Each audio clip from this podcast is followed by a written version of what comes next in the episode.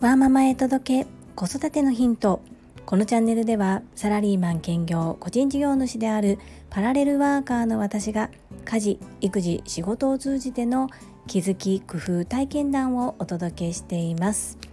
さて皆様いかがお過ごしでしょうか。今週私は子供のことでいろいろとありました。次男にしても長男にしてもそれぞれ本当にいろんなことがありましたけども、子育ては最高の親育て、毎日毎日が戦いというか学びだなというふうに改めて思っております。また今日でリセットして新しいいっしゅうかんを大切に過ごしていきたいと思います。そんなこんなで本日のテーマはいつか挑戦してみたいライブ配信についてです。最後までお付き合いよろしくお願いいたします。昨晩愛知県を中心に活動されているタレントの美容研究家忍者みやゆうさんが最近スタンド エフエム を始められまして、そちらでライブ配信をテスト的に行うよということで参加させていただきました。えっと、一緒にトークしたりしたわけではないんですけれども、コメントで参加をさせていただきました。みやゆうさんと私の出会いは昨年になるんですけれども、昨年じゅうにがつに私の主催するお料理教室ジェリービーンズキッチンのオンラインレッスンをタレントの美容研究家忍者みやゆうさんにご受講いただいて、でその内容をみやゆうさんの公式 YouTube チャンネルの方で配信していただいてるんですが、ちょうどその頃私はスタンド エフエム を始めてさんかげつぐらいだったんですけれども、本当に今月かな先月の末ぐらいからみやゆうさんもスタンド エフエム を開始されたみたいで、配信自体はまだにじゅっかいぐらいなんですが、昨晩ライブ配信をテスト的に行われた。なんかこの行動力っていうのがさすがタレントさんだなというふうに感じました。過去にインスタグラム、YouTube どちらでもライブ配信をされた経験があるっていうことと、やはりタレントさんですので人前で話すっていうことに慣れておられるなという印象でした。私は今まで各種 エスエヌエス でライブ配信っていうのはやってみたことがないんですが、どこかのタイミングでやってみたいなっていう気持ちはあります。ただそうですね、フォロワーさんが全然いないので、果たしてこうねライブ配信やったはいいけれども一人ライブ配信になってもなんかとっても寂しいしっていうところで、今のところまだこう挑戦できていないんですが、なんかの区切りの時に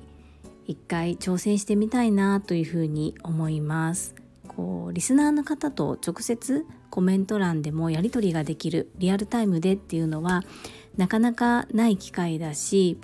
新しい挑戦、新しい経験っていうのもこう常にしていきたいなというふうにみやゆうさんがされているのを見て、実際に検証というかね、観察させていただきますって言ってコメント欄に参加させていただいたんですけれども、とてもいい経験になりました。そしてアーカイブも残るみたいなので、どっかのタイミングで一度トライしてみたいなというふうに思います。そして今日はライブ配信ではないのですが、新しい試みというか過去に一度だけトライしたことあるんですけれども、私も諸先輩方の真似をさせていただいて、今回昨日いただいたコメントに音声で返信をしてみたいと思います。まずはテニスバカさんからです。ジュリさん、今日も素敵な配信をありがとうございます。自分が元気でいることが一番の親孝行。まずは健康で生きていくこと、それが大事ですよね。次男くんのさらなる成長楽しみですね。テニスバカさん、いつもコメントありがとうございます。次男の成長を温かく見守ってくださり、本当に感謝です。ありがとうございます。藤井文子さんからです。ジュリさん、息子さんのお話をお聞きして、先日にぶんのいち成人式で原稿も見ないで発表した甥っ子を思い出しました。僕のお父さんお母さんはいつも僕の気持ちを大事にしてくれます。僕が行きたいところがあると休みの日に連れて行ってくれて感謝しています。僕が間違っているとき、正しいことを教えてくれます。僕はお父さんが電柱に登る仕事をしている姿をかっこいいと思っています。いつかお父さんのような大人になりたいです。いつも大切に育ててくれてありがとう。姉から動画をもらい、尊敬するベックさんの真似をして文字起こしにチャレンジしてみました。すべて小学生は天才だし、無限の可能性があると私は思います。ジュリさんの息子さんたちとうちの甥っ子たちの世代が作るこれからの新しい世界が楽しみです。本日も心温まるエピソードをありがとうございました。藤井文子さん、コメントありがとうございます。そしてとっても素敵な甥っ子さんのスピーチシェアしてくださり本当に感謝いたします。にぶんのいち成人式ということはじゅっさいのお子さんだと思うんですが、じゅっさいにして両親に対して親にちゃんと感謝ができる、そしてお父さんの仕事を誇りに持ってかっこいいと思っていて、そんなお父さんのような大人になりたい、素敵な家族だなというふうにお話を伺って感じました。きっとこの甥っ子くんのお父さんお母さんが周りの方に感謝の気持ちを伝えることを大切にされている方なんだろうなっていうことが伺えました。そして文字起こしとっても読みやすかったです。ありがとうございます。続いてチャーキーさんからです。昨日の自分より成長したことに目を向ける。なるほど、ありがとうございます。チャーキーさん、いつもコメントありがとうございます。比べるのは他人ではなく昨日の自分です。これは私ではなく